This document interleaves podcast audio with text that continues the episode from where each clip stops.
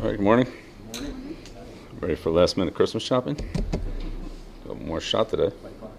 Yeah, right. I know. Um, all right, how are we doing here?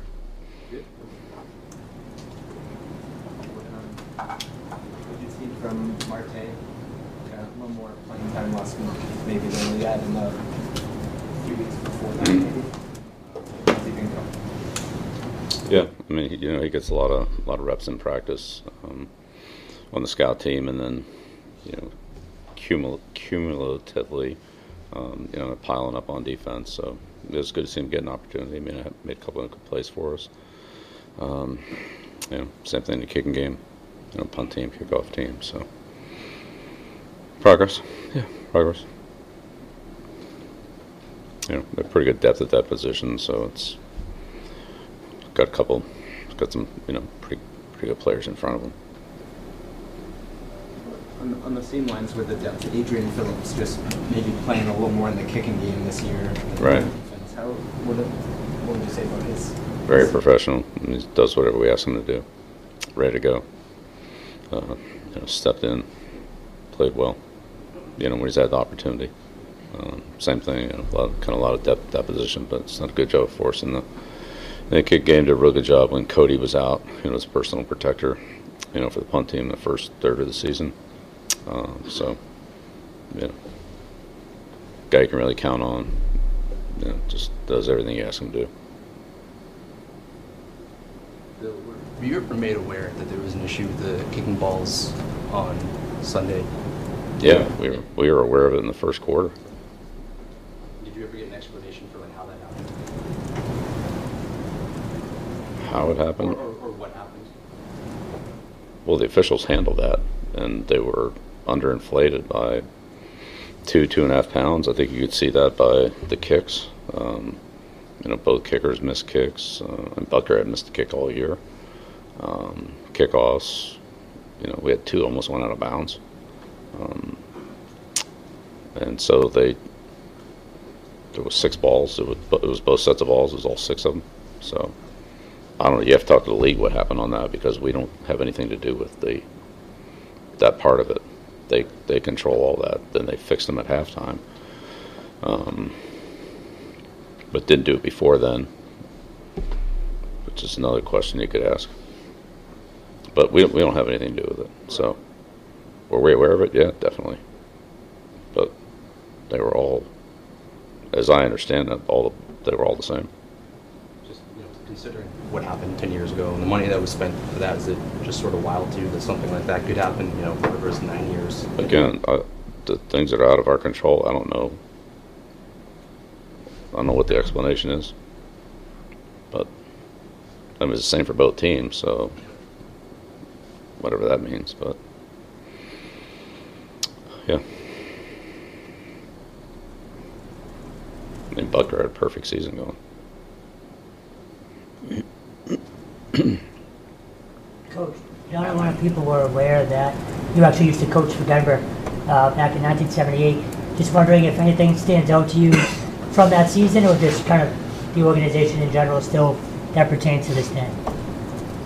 Yeah, it was a great year for me. Um, yeah, it was a great experience. Um, the two years before that, I was in Detroit. Um, I coached the tight ends and the receivers in Detroit, and then in Denver, um, went back to the working on the special teams and on the well, worked on special teams in Detroit too, but worked more on special teams and the defensive side of the ball in Denver, and that was with uh, Joel Collier. And so Joe was um, and Richie McCabe. So it was Stan Jones, Bob Zeman, Richie McCabe, and Joe Collier. Um, and then I did the breakdowns and stuff like that. And so uh, I learned a ton out there. I mean, it was a graduate course um, from Joe, um, from uh, Richie uh, about the secondary play, uh, and just in general the three-four defense. Uh, now we played a over defense. It was it was like a, a version of a three-four Detroit, but it was a little bit different. Um, you know, Joe played a you know the three-four defense that he played in Denver, which was um, the spacing was the same, but it was it was configured a lot differently uh, than what uh, what we eventually ran in the Giants when uh, Coach Parcells came. So Baltimore was all 4 3. Detroit was a different version of odd spacing, 3 4 defense in Denver. Then we played 4 3 for a couple years with uh, Ralph Hawkins uh, in New York. And then when Coach Parcells came, then it was all 3 4, but it was a different type of 3 4 defense than what Joe ran at Denver, even though the spacing was the same. And that was, looking back on it, again, that was a you know great learning experience because I saw kind of the same thing, but they were actually very different uh, in the way they were coached and the way they were. Um, uh, the schematics of it, and of course that changed some of the fundamentals too. Um, and so that was a and the red area coverages that Joe ran out there were, uh, I'd say at that time, you know, he was pretty far ahead of his time. Um, not they're pretty common now, but at, at, that time, you know, they were pretty, um, I would say, unique for the most part and so that was a great uh, experience. And then, you know, I really didn't have too much interaction on the offensive side of the ball other than just, yeah, I mean, I was there, but I, I wasn't in those meetings and, and that type of thing. But, you know, the program, you know, we lost the, um, you know, in the playoffs there, but, you know, had a good, you know, team year before they had gone to the Super Bowl, uh, you know, beat Oakland three times.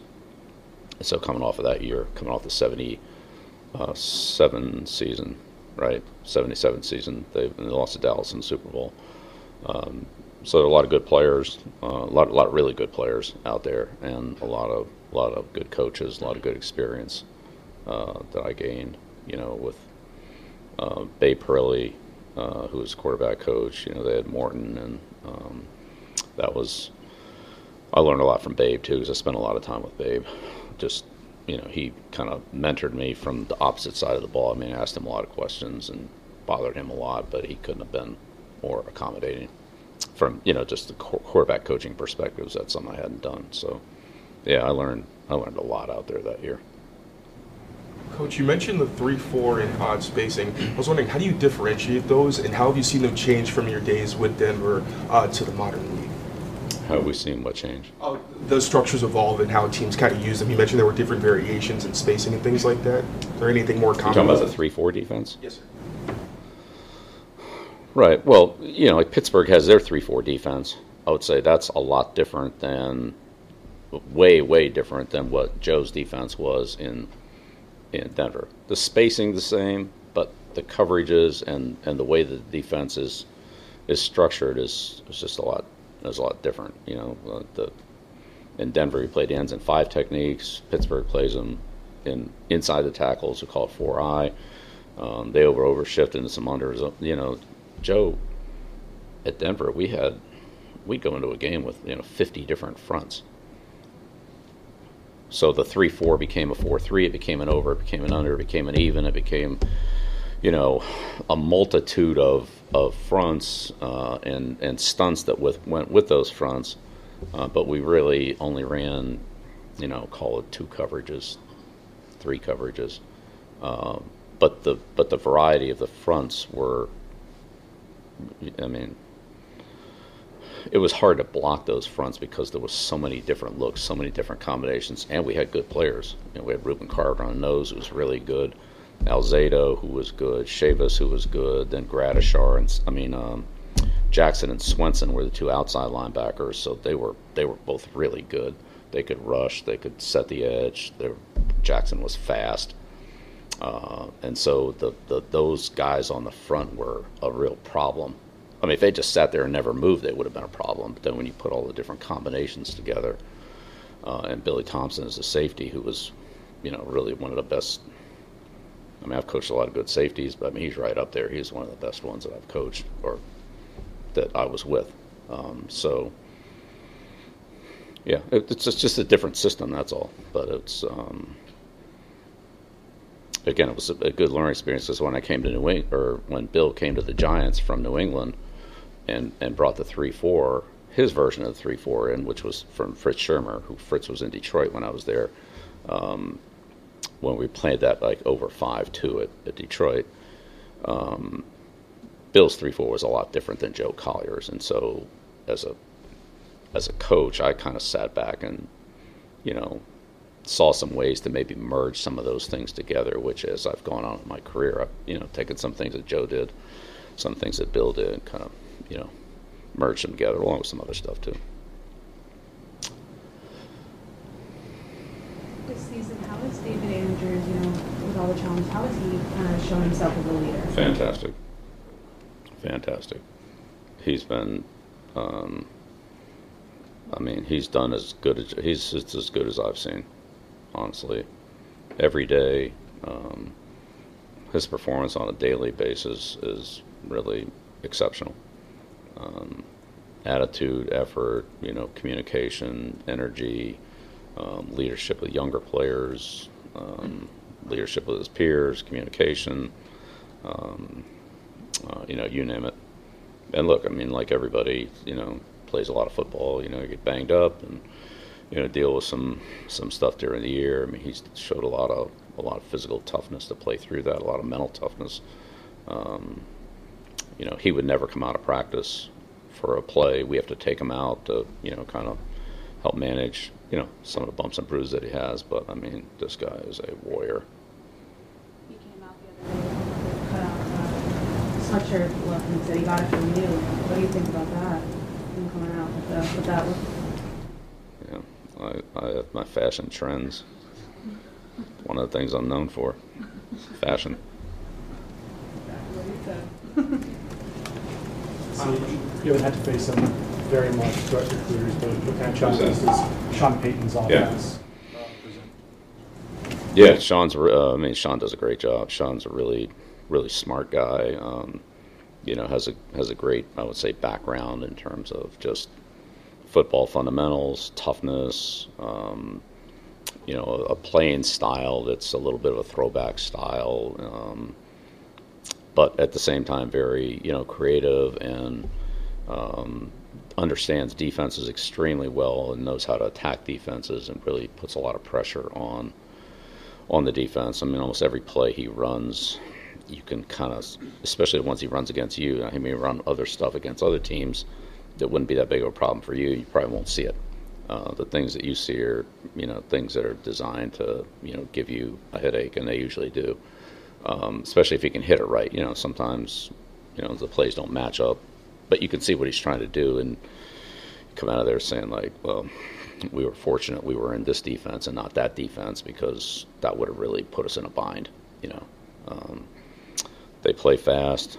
Um, I mean, they don't. There's not much no huddle, but they the tempo that they play with in and out of huddle, motion, snap the ball. Um, you know, receivers are are you know aggressive. I mean, you know, like Humphrey and you know, guys like that, guys that he's had, you know, Thomas and um, New Orleans and all. So they have a very aggressive style of play. You know, play with a fullback, play with multiple tight ends, play with a heavy lineman, um, and then you have to deal with you know uh, a passing game too. That's you know obviously got a, a good quarterback and multiple good receivers, good tight ends. Um, you know, tight end's been hurt a little bit, but so you got to deal with you know a, a heavy run you know, heavy personnel with an, with an aggressive running game, all the way to, you know, multiple receivers with good skill players with a very mobile quarterback. Um, and I think the offensive line, he's done a good job of, you know, those guys have really, you know, I'd say continue to get better on a week week to week basis. Um, you know, uh, Meinerz has had a good year. McGlinchey, you know, Bolles. Um, you know, Powers. I mean, they've, you know, Sean's built certain things around what he, you know, what how what the team is right now. I don't know if that's what it'll be, you know, eventually, but what it is right now, he's done a good job of building, playing into those players' strengths, and um, you know, he's got a bunch of veteran players in there that that know how to play, know what they're doing. Kind of once they got going, they've played, you know, played really well. So, yeah, a ton of respect for Sean. I mean, he's one of the best. When did you get to know him throughout, throughout your coaching? Well, we had common experience, you know, through Bill. Both were from Parcells. So, I mean, that, that, so we've both been yelled at a lot. So we, we share a lot in common there. All right. Great, thanks.